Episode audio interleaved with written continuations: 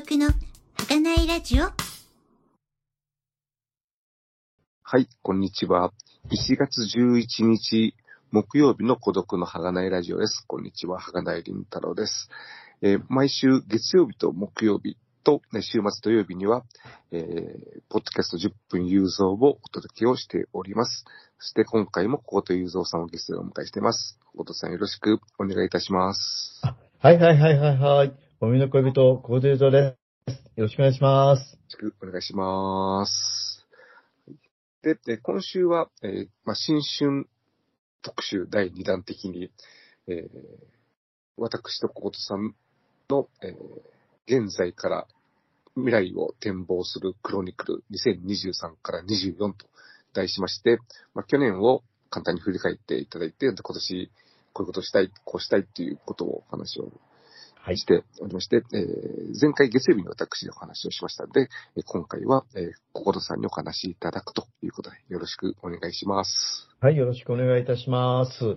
はい。そうですね、まあね、2023年、まあ、20世紀もね、もうすぐ4分の1を過ぎようとしてるという。ことになるわけですけどもね。20世紀もね、うん。まあ、あの、まあ、子供の頃展望してた20世紀とは違はうのかなとは思ううことが多いですけど、んまあ、それでもまあ、とりあえず生きながらえてきているので、はいなんとかね、少しでも、あの、よ、よ、世の中良くしたいなと。思ってはいるわけですが、はい。この前あの、小田さんがね、こう2023年ね、いろんなこう、まあ、いわゆる長く続いてた権力的なものがね、こうの、その脆さというものが。こう見えてきてる年だな、みたいなことね、ええおられても、確かにそういう面はね、まあ、ただそれはね、やっぱ新しいものを生み出すね、こう、土台に、土台って言ってんだけど、うんうんうん。まあ、変化の兆しになるんでしょうね、とも思っているわけですよね。まあ、あの、まあ、と、でも、あの、日大のフット、アメフトは、あれ、廃部になっちゃうの？結局どう、どうなったんでしたっけ、あれ？ええ。まだうん結論出てないような気がしますよね。ええ1月明けにまだ結論出てないような気がしますが、まあでもね、フットボール自身には罪はないよね。そう。フットボールやるとなんか、タイマー吸いたくなっちゃうとかさ それはない。そういうものがあるんだったらそれは配分した方がいいと思いますけど、で、フットボールやるとそういうね、悪悪影ね、テレビ見すぎるとあ目が悪くなるとかそういうのと同じようにさ、フットボールやりすぎるとみたいな、それはもし因果関係とかね、関連性がありゃ、フットボール禁止した方がいいかもしれませんけどね。は そういうわけじゃないもんね。はい。はい。まあ、ただね、もう合宿制度やめたいとかいいと思いまああすね。はいはいはいはい。合宿制度は。はい。なんか別に必要ないじゃんと思うよね。うん。まあ、ねえ。別に僕に寮って悪いとこじゃないと思っていますけど、はいはい。スポーツクラブごとに合宿場必要なのかなみたいなね。うん。もっと普通の人も入れるようなね。とか言って。ね普通のにするとかね。寮制度なんてやめちゃいいんだよね。うん。そうですよね。あれはやめた方がいいなと思いますよ。あの、絶対。うん。うん。こんな、なんかね。あれもなんか、ちょっと軍隊に似て合理性だけ考えたやつが一致な集めてね。結局朝から晩まで感管理するみたいな楽だと思いますけど、はい。でもその結果がこれじゃね、やっぱ絶対もう、あの、やめた方がいいと僕は思いますね。本当どこの、どこの部も、いじめの応酬にもなってるし、ああ、はい。ねえ、うん。ねえ、勉強しようと思ったらなんか邪魔されるかもしれないし、それ なんかそこら辺なんかね、だからやめた方がいいなっていうのは僕はその、あの、あの、ぶあが合宿所廃止論っていう、はいいうことがありました。まあ、えーまあそういうことがありますが、まあ、あまあ2023年を振り返るということを、振り返るって2024年も、あの、個人的なことで言うと、まあ結構忙しかった。うん。うん、忙しかったですね。まあ、あの、まあ、コロナが収束したとも言いが、言い難い状況ではありますが、じ正直なところ言うとね。に、まあ、しかし、まあ、あの、まあ、みんなももう我慢しきれなくなってっていう 部分もあって、はい。あの、いろいろ、まあ、私旅行関係の仕事をして旅行のね、まあうん、日本人のいろんな国内海外旅行っていうのは、まあ、まだまだって感じはしないでもないですけど、うん海外からはたくさん来ていただいているもんですから、それの隅っこではなんとなく、こう、生きているというのでね、そういうのがこの2023年だったなと、はい。いうふうに思います。まあ、あの、2024年も多分同じようなね、状況が続いていくのかなと思って、まあ、変な話、健康第一でね、っていうあ感じね。まあ、あとね、本当にあの、あの、いろいろ、えー個人的にはそういう仕事もあればね、あと私生活、本当の私生活も、まあ、いろいろ、まあ、全部言っちゃうとあれなんだ、あれですね。まあ、は、は、は、母と暮らせばじゃないですけども、そういう部分もね、あるわけですし、まあ、それ以外にいろんなこともね、あの、やっているので、まあ、あの、やっぱり忙しいっちゃ忙しいと。まあ、ただ、とは言いながらですね、やっぱりちゃんとあの、まあ、というかな、あの、こういう方変ですけど、ちゃんと、お勉強というか、読書というかね、そういうのちゃんとやっていかないかなと思ってはいるわけです。というのが、まあ、大雑把な、私の2023と2024ということになりますけど、何か、あの、質問があれば。まあね、あの、私は旅行も行きませんし、その、まあ、外国人が日本に来てるっていうことで言うと、まあ、名古屋に出てた時に、名古屋とか、特にまあ、大須に行くことが多いんで、そうだね、そうだね。うこん。んなんかね、本当にこんな寒いのに、半袖短パンで歩いてると思ったら、外国人っていう。はい。ねえ、皮下脂肪の違いなのかな？なんだろう？ね。はいやっぱり遺伝子的にもしかしたらね、強い人もいるかもしれないよね。ああだって、ねえ、あの、ヨーロッパの北の方ですごい寒いとこでしょ？ああいうとこでね、ずっとな生まれてきた人、ねえ、なんて強そうだもんね。ということでございます。はい。はいだから、あれですね、あの、小津さんのいろんな、あの、お仕事の話を聞くことによって、あ本当に、あ、インバウンドいっぱいいるんだ、そういう人が来る、来てるんだっていうええのを実感できますし、あとね、ご実家に帰られてって、交通費とか大変ですよねっていう。まあ、まあね、まあ大変っちゃ大変なんですけどね。はい。うん。でもそういう人も結構ね、他に、他にもいるでしょうから、政府とか介護離職をゼロにするとか言って。いますけれども、実際なかなかそういう弱でどうするっていう、もう完全に後回しにされている。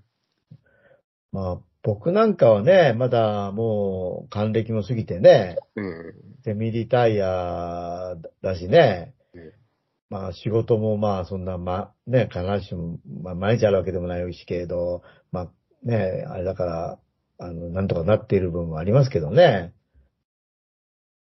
まあだからやっぱりそういう、なんていうかな、介護離職なんていう人もね、当然いるもんね、50代でね。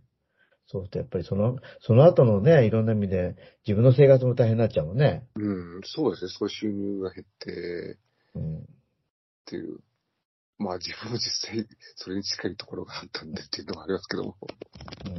2023年はね、まあ、なんていうかな、やっぱり今度さ、あの、原が言われた通り、大きくね、時代が変わっていくかもしれないっていうね。うんまあ、ただ変わっていくかもしれないって言いながらも、それをやっぱり変えたくないっていう人たちもいますので、うんうんうん宝塚なんて、本当どうだったのってまだ分かってないしね。はい。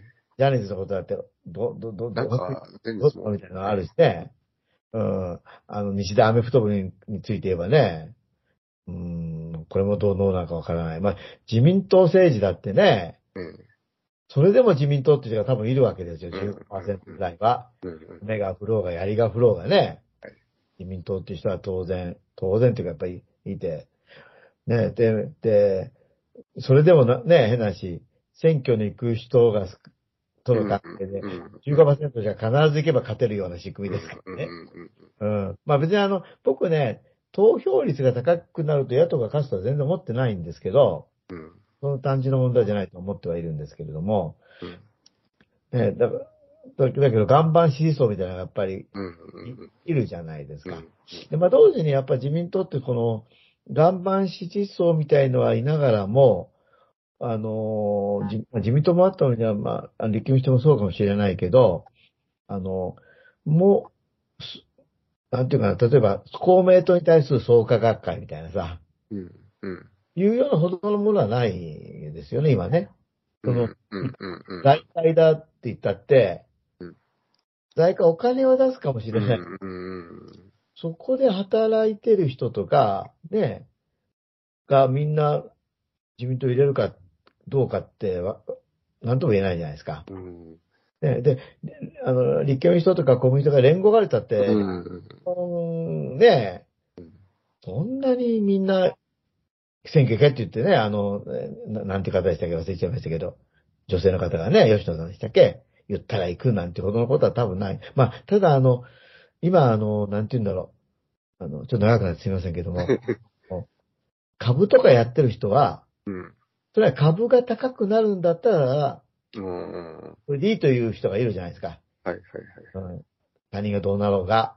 うん、うん、うん。そういう人は、若い人も若くない人も、うん。やっぱり、現政権支持になりがちああ、そうですよね。だと思うんですね。うんうん、そういう人はね。下落しちゃ困るんで。うん。うん。で、まあ、その変な話、この野党が政権取ったら株が上がるというような、こう、見通しができたらね。ああ。うん。そういう人もそれは、あの、野党に入れるかもしれないですよね。うん特に選挙に行く人の中ではね。そんなのをちょっとね、今見てると、ね、で、本当にて、あの、CM 見ると、ニーサだ、ニーサだって言ってるもんね。やかましいですね、最近ね。ええ本当にね。だから本当にそう株の動きに一喜一憂する人は、やっぱり、あれかもしれませんね。ということでございます？確かに、ね、民主党政権の末期の頃、本当株がダメだからもう、みたいな、そういう空気があって、で、自民党政権戻ったら株価が一気に上がって、うんわーい、みたいな、そういう空気がありましたもんね。だからそれ、そういうのなんかあるような気はする。だから若い人の動向なんかも見てても、あとなんていうんだろうね、自分がこう、成功した時に、あの、あの、税金安くしてくれそうな政党を選ぶみたいな。お前な、まだ YouTuber って言ったって、まだフォロワー5人か10人だろみたいな人もさ、そういうふうに考えてるみたいですよ。そんな、そんな人いる。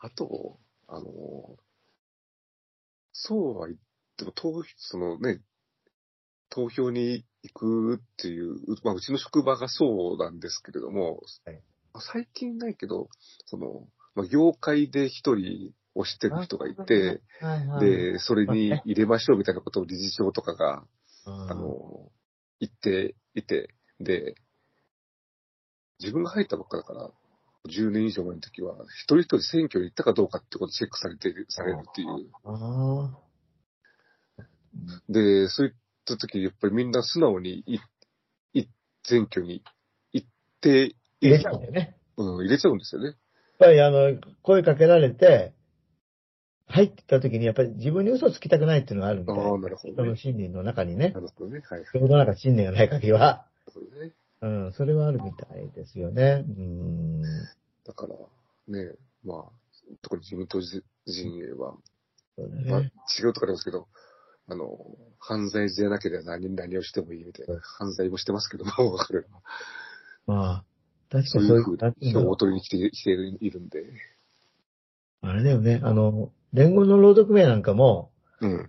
あの、あなんて言うんだろう。あの、属議員じゃないですけど、自分のとこの、はいはいはい。ねあの、組合にすごくか関連した人がうん。あいる場合はすごい一生懸命やるけど、はいはい。そうじゃないところって全然やらないみたいですね。うんねはい。そう言われたからって別にそんな、だからみんなね、自民党入れたり、公明党入れたり、共産党入れたりしてると思うんですよ、連合の組合も。ね、あれがもっと一枚みたいだったら、もっとあの、票取れててもおかしくないも。そうんそうそうそうそう。家族とかさ、何十万人、何十万人組合員とか言われながね、らも、連合800こんなに票取ってるんですよ。それとは1600、2000万ぐらい取ってもおかしくないじゃん、全然。はいはいはいはい。ね、そんなことないもんね。そうそうそううそう。ん。だからみんな、みんな適当とか、適当っていうか自分ね、よほどこう締め付けがあるような、そういうなんかね、自分の企業から、企業とか組合から出てる人がいない、いいるとかは別としてね、そうじゃないとかなんて、な選挙何それっていう人もいっぱいいるみたいですね。という、ちょっと思いました。はい。未来の展望じゃないですけど、そんな話でございます。はい。では、えー、来週からは、まあ、通常営業といいますか、はいそれぞれ週ごとに私とコートさんでテーマ、単独テーマを決めてお話をするって形で進めたいと思いますので、はい。続きまたお聞きください。では、えーここまでお聞きいただきありがとうございました。ありがとうございました。またねはがない、りんたろの孤独のラジオ。孤独の儚いラジオ。